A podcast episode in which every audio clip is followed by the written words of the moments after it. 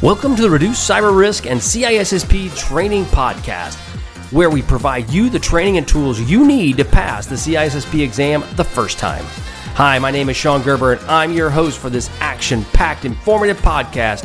Join me each week as I provide the information you need to pass the CISSP exam and grow your cybersecurity knowledge. All right, let's get started.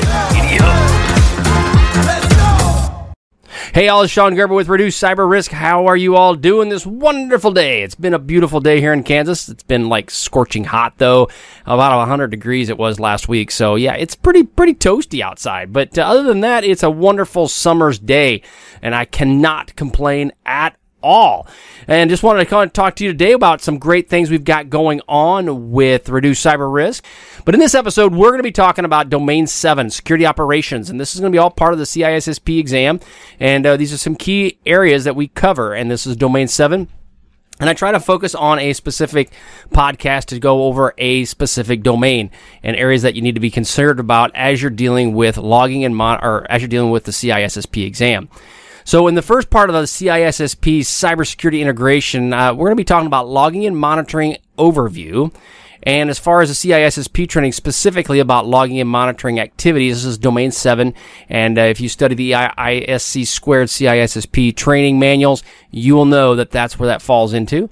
And then the CISSP exam questions are going to be around logging and monitoring and data life cycle, domain seven. All right, as it relates to the CISSP cybersecurity integration, we're going to be talking from a article I saw online from the InfoSec Institute, and this is objective 7.3, conduct logging and monitoring activities. The topic is logging and monitoring overview. And really what it comes down to is we're going to get into what exactly are logs is the first thing we're going to kind of focus on. And typically people wonder what are log files? Well, you know, this is riveting stuff. I, I, hate to tell you, it's just riveting. What is a log file? A log file's got data in it. Oh my gosh, just just turn the pages. It's cannot compl- you cannot hold back the enthusiasm about a log file. No, really, they're quite boring and quite painful. So therefore, we will talk about how you can ingest those log files. But bottom line is, they're an event log, something that occurs within an environment and they are typically called with a computer name. They have creation, deletion records. They have all of those pieces that are tied to an event log that may occur. Now, most systems, now I will say most, because in many older type systems or applications, they may not generate much for log files at all. In newer systems, they do. They, ch- they generate a plethora of log files, which at times can be a bit overwhelming. But log files are an integral part, especially as in you're dealing with the CISSP exam and understanding this as a cybersecurity professional. Now there's different types of logs, and this comes again from InfoSec Institute, and you'll see this in your CISSP exam. But there's types of logs, and these are authentication logs, audit logs, and system logs. These are different types of logs that you will see. And they each have a different thing. And authentication, obviously, is when you're logging into something, it'll authenticate you. Uh, audit log is basically looking at the system itself and finding out if there's a, an audit trail around those logs. And then your system logs are f- logs that are dealing with specifically with the system that's operating on it. Now, there's some different use cases that you need to keep logs for, and these these use cases would be regulations, litigation, or even application debugging. I mean, there's many uh, different uh, situations where you would want log files. But in the today's world, especially as a litigious as it is, see, that's a big ten dollar word. Yeah, litigious. I actually, I don't even know what that means because my third grade education won't let me go any further than that. But it's a bad thing, I assume been litigation, litigious, yes. So these use cases around litigation regulations, you have to maintain logs for a period of time. And depending upon the company, depending upon the regulations, you may have to keep some of these logs potentially indefinitely, where you would then in turn be using products like AWS Glacier or someplace like that to store them. That's a different podcast. But bottom line is, is that you would have to keep these logs for a period of time and regulations, litigations, or debugging may, may want you to have some form of logs and be able to keep them for a period. Now, there's some key considerations around the log files that you need to be aware of.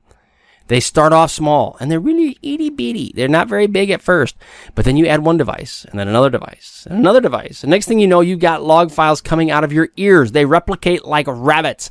And so you go, what am I going to do with all these? Well, so in realist, realistically, here it comes down to log files are only as good as if you even look at them. If you don't look at them, what's the point? You don't need them. And they just take up space and they t- basically take up processing speed. However, If you were to get sued due to something that would be unfortunate, such as a breach, and if you don't have log files and you you have purposely did not collect log files, yeah, that's a bad thing for you. So I would not recommend doing that. So therefore, you need to start off and start off small. But the logs need to be, it could be in a situation where they need to be forwarded and moved on. That's a possibility. also, the storage can become a serious challenge as it relates to keeping your log files. You don't know. These things build up, and as they build up, they store for a long period of time. Now, if you have to keep them for a long period, you now go from being oh, gigabytes to terabytes to whatever is beyond a terabyte, a lot, but multiple terabytes to, to keep these logs. Now, these logs typically are, they call a flat file, so they're not very big. But as you get lots of systems reporting in, they will grow substantially.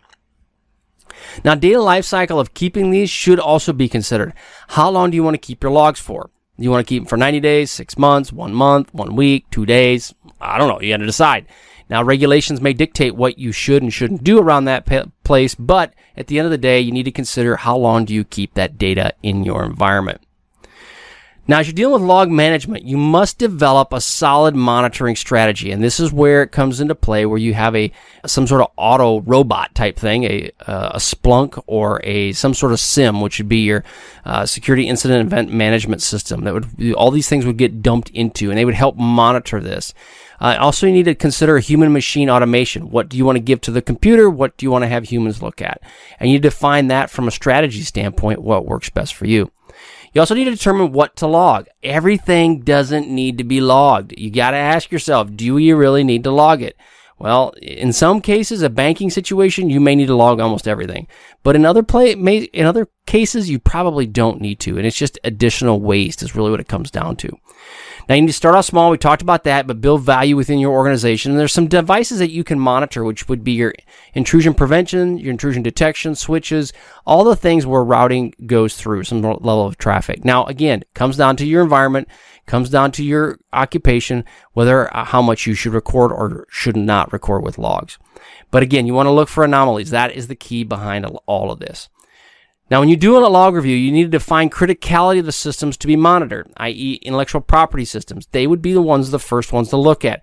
They have financial data, personal data. Those systems you'd want to keep logs of. Now, do you want to keep logs of the Raspberry Pi that is just checking, I don't know, the people entering and exiting a building? Probably not. It's just one piece of information you probably don't need. But you need to find the criticality of these systems that you want to be monitored. You need to determine a process to handle issues. Incident response process. Do you have one? Is there an automated situations or events that you can click off and have this thing just go for you in, in the lieu that there is an issue? And you may need a tiered approach when you're handling these events. You know, how do you want to handle a, a situation where you've been breached. Well, that would be a tier, oh my gosh, kind of tier versus, uh, yeah, this guy's computer, it doesn't work real well and it's got ransomware on it and it's really not worth anything. Well, that's like, oh, yawn, not a big deal. So you have to determine which one works best for you and your organization. Now, you also need to consider frequency. We talked about this as well. Do you want 90 days, 60 days, 100 days, 100? Yeah, it could be yeah, exactly 101 days. How, how's that one? That, that's a good one.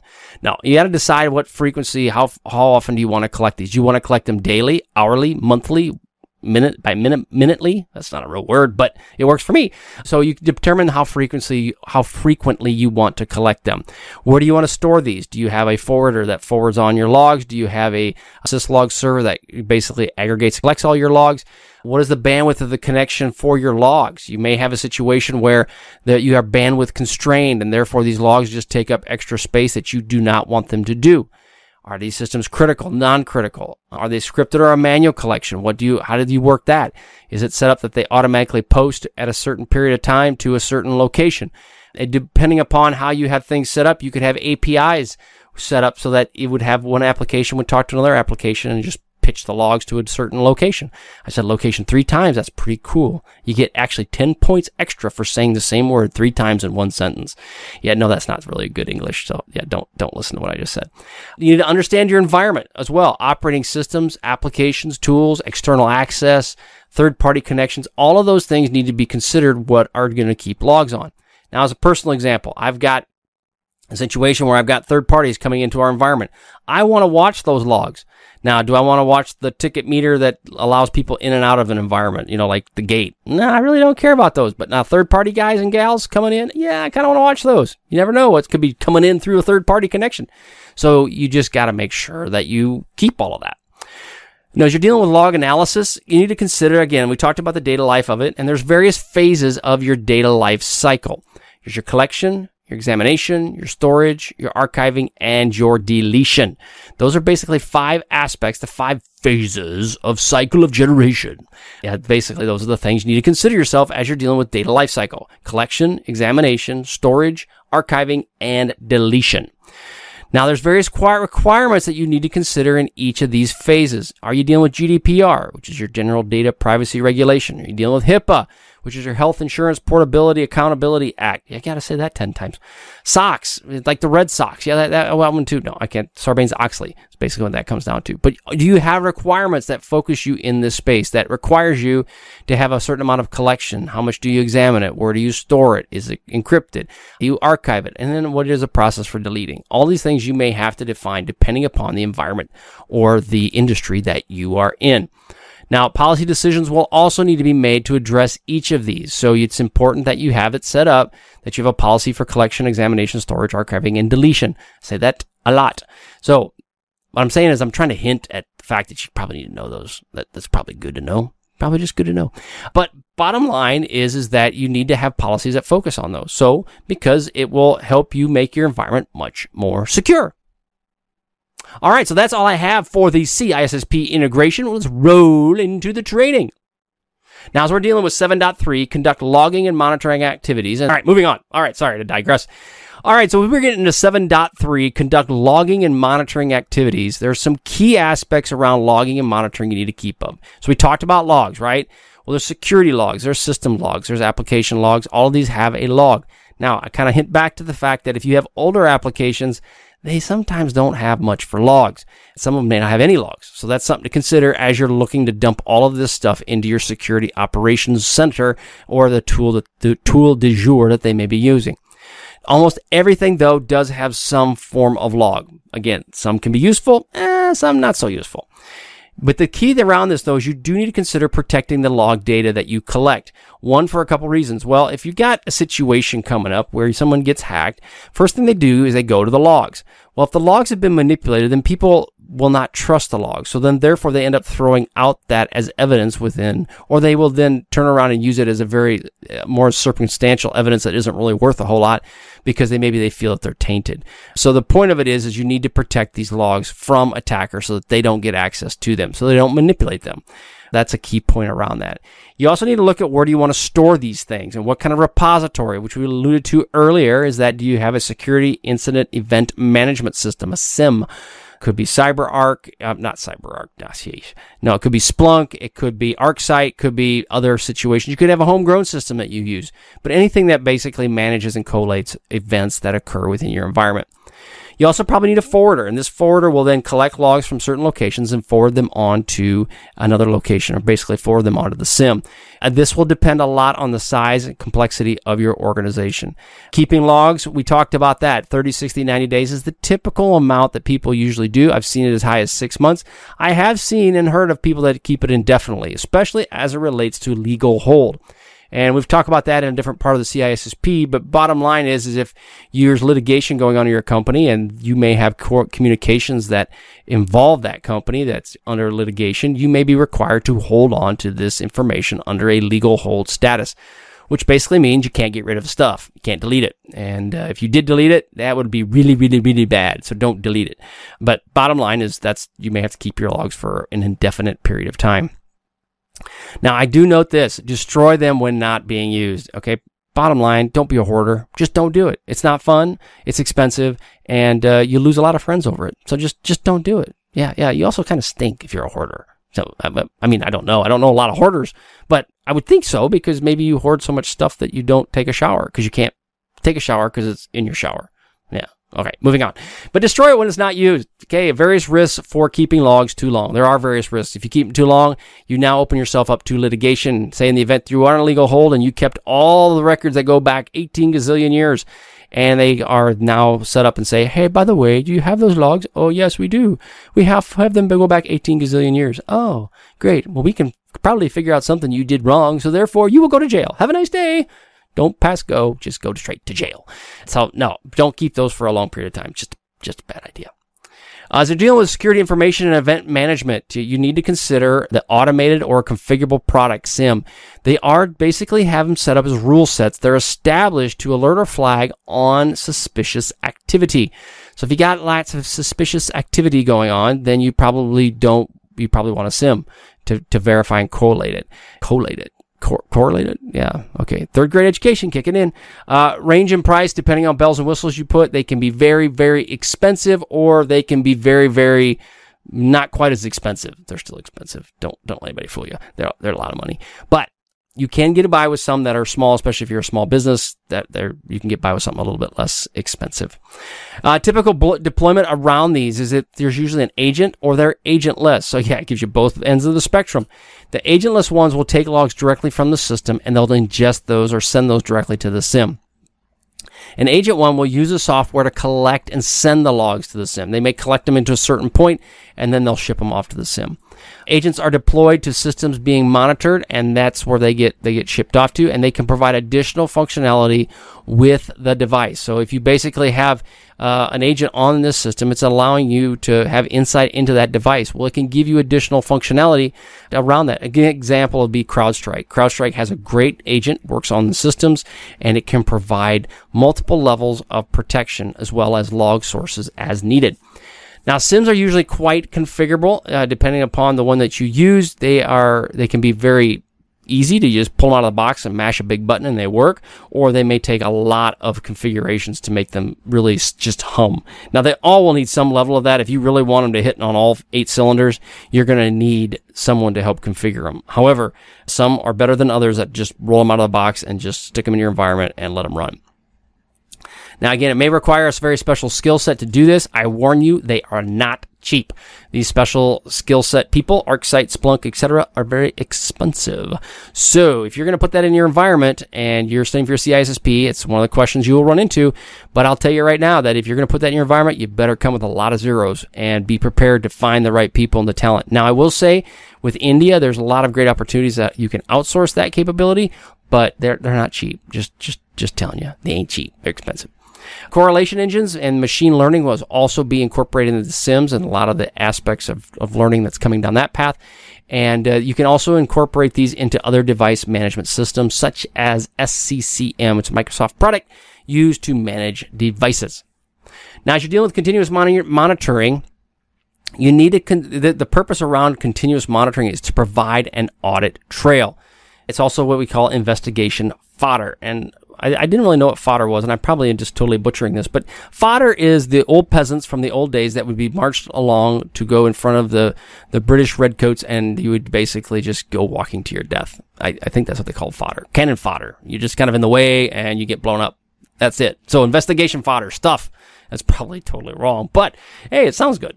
Without the logs, you basically basically have nothing other than the incident. So you got to have the logs. I mean, it, you can get some glean some information if you've had an incident, but in many cases it's just days old, and the logs will give you that trail, that paper trail, virtual paper trail to be able to help you with in the event there's an issue. It's a key piece though. You need to have a network time protocol capability, NTP, and these are synchronized, and this basically tells you what's the time that it occurred. If you don't have an NTP server that's telling you it's syncing your time within your environment, typically you can do this just through the internet. But if you have to, a large enterprise, you may need that in your enterprise to make everything sync.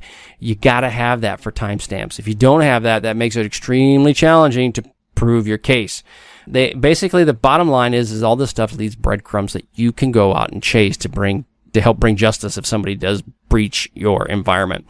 And also it does promote continuous monitoring does promote accountability. It lets people know, hey, I'm watching. I'm watching you. Yep, just go ahead. Just do it. Cross the line. Oh, you did. Okay, now I'm to beat you. No, that, that's it promotes some level of accountability.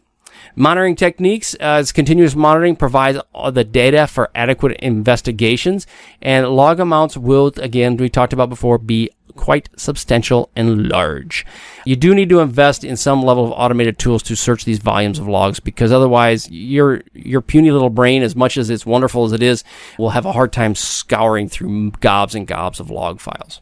Egress monitoring. Some key aspects around this is monitoring traffic leaving your network. Hence, egress. Ingress is coming in, egress is going out. So there's some key aspects around this. You know, you monitor the traffic that's leaving your network. It's important because a lot of times you might not know what's actually coming in your environment, but man, it all has to go out through the internet in most cases. So it's better to watch obviously what's coming in, but more importantly, hey, what's leaving? Because usually when it's leaving, that's bad. You need to assume that your internal network has been compromised by some form, shape, or manner. And this happens all the time. A network will get compromised. You won't know the bad guys in your environment for many, many months, if not years. And so you have to make the assumption that it is compromised. The attacker wants data to leave. It wants to get rid of it. It wants to be able to send it to wherever it wants to go. It does not want to leave it in your environment. So it's got to ship it out some way. USB sticks, yeah, that doesn't work so well. I mean, it can happen, but man, it takes a lot of sticks to be able to move your data and you got to have physical access. Well, if you're in country X, halfway around the globe, it's kind of hard to get physical access to the server. So therefore, yeah, they got to ship it out through the internet. Tools to assist in stopping this loss, you got web proxies, and these are basically rules configured to stop traffic to unknown destinations. There's data loss prevention, which is basically network based or endpoint based, and it can be set up so that you cannot use USBs, you can't type in specific keywords, you know, restricts you from doing certain aspects. Uh, mainly comes down to is you want to go and watch the hairless cats that are on the internet, it will stop you from looking at the hairless cats on the internet. Yeah, no, not really, but it, it could, I guess. Stenography is basically embedding messages within a message file, and it's extremely hard to discover, but it is possible. Yes, it is quite possible. But you got to know what you're looking for, because uh, yeah, it's hidden inside a picture, and if you don't know that, then yeah, you ain't gonna find it. File-based DLP, this is software that affects all the different file types, doc, doc, JPEG, etc., etc. And there's different companies that provide it, but Azure has one that's called Azure IP. That is a file-based DLP solution that will help you from getting rid of it. All right, that's all I have for the CISSP aspect. Let us roll in to the CISSP exam questions. Question number one. As it relates to logging and monitoring, what are some of the key purposes behind capturing logs? Provides a, a, provides an adult, adult, no, an audit trail, allows for legal actions and promotes accountability. B, provides an audit trail, keeps employees concerned, promotes dependability. C, allows for compliance to track employees, which is what we always want to do, keep employees concerned, which is even better, and promotes accountability. Or D, none of the above. Which one is it? It is A. Promotes audit trail. Yes. Allows for legal actions. Yes. And promotes accountability. Yes, yes, yes. It is A. So again, that's what you want to do is you want to make sure you have an audit trail. Got to be able to find to be able to go back and get those breadcrumbs. You got to have some level of legal action in the event that you could use those logs and you got to make sure that people are aware of what you're doing so that there's accountability involved. All right. The next question. When considering the data life cycle, what are the phases slash cycles, not of the moon, that be that the data is generated? A. Collection, inspection, storage, archiving, deletion. Remember, I mentioned this. You need to pay attention. B. gathering, examination, storage, archiving, deletion. C. Collection, examination, backups, archiving, deletion. I'm seeing a trend here. Collection, examination, storage, archiving, deletion. What is it? A, B, C, or D? It is D. Collection, examination, storage, archiving, and deletion. Those are the key considerations when looking at data lifecycle. Thanks so much for joining me today on my podcast. If you like what you heard, please leave a review on iTunes, as I would greatly appreciate your feedback. Also, check out my videos that are on YouTube. Just head to my channel CISSP Cyber Training, and you will find a plethora of content to help you pass the CISSP exam the first time. Lastly, head to CISSPCybertraining.com and look for the free stuff that is only available to our email subscribers. Thanks again for listening. See you.